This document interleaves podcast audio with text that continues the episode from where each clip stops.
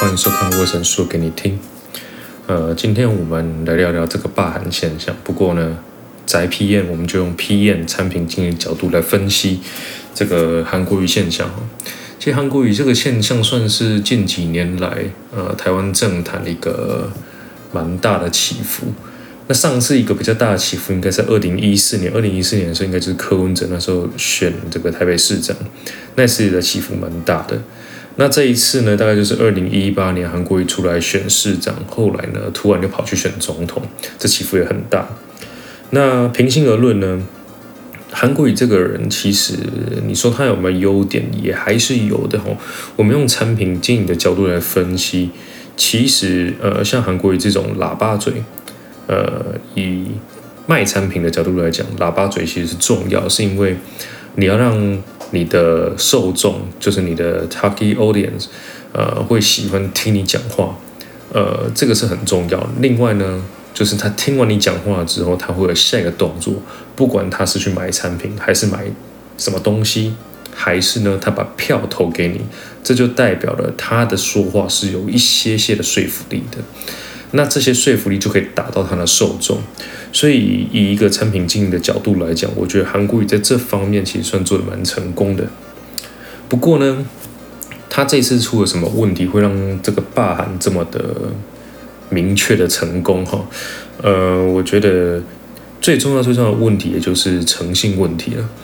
呃，我相信，平心而论的哈，你说他做人做很烂吗？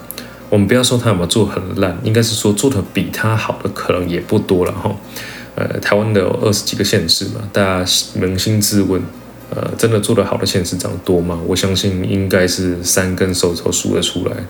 好像我自己老家在南投，嗯，我不是很确定的，不过我现在是新竹人，新竹应该算前几名的。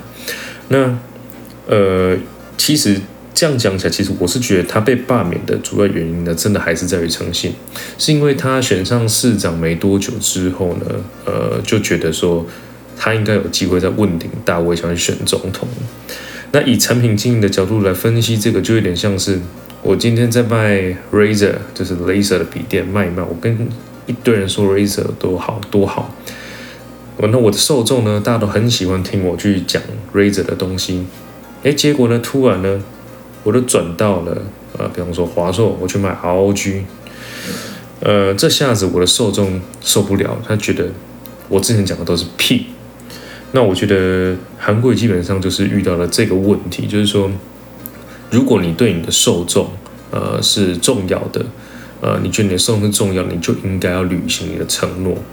不过又换另外角度来想，其实韩国语的 target audience 说不定并不是我们想象中的高雄市民哦，呃，也或许他真的 target audience 是那些深蓝的民众，因为他们已经没有出口了，所以呢，这些本来不是受众呢，因为他这种洗脑的方式呢，让你觉得说好像看到一些希望，那这些希望当然也要归咎于说。究竟过去二十年，呃，绿营在高雄经营的怎么样？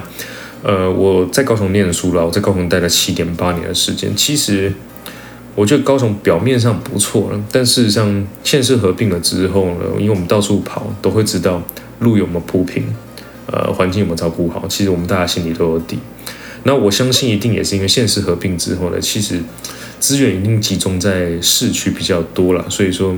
可能多少有一些反对的声浪会出现，并不代表说前面做的不好，只是说，呃，就是现实合并嘛。那所以他们大家都想说，我换一个人做做看。呃，当时候我也是这个想法。其实我在高雄待那么久哈，我也是觉得说，嗯，也是一个机会了。不过我那时候并没有高雄市的投票权，我是在新竹投的。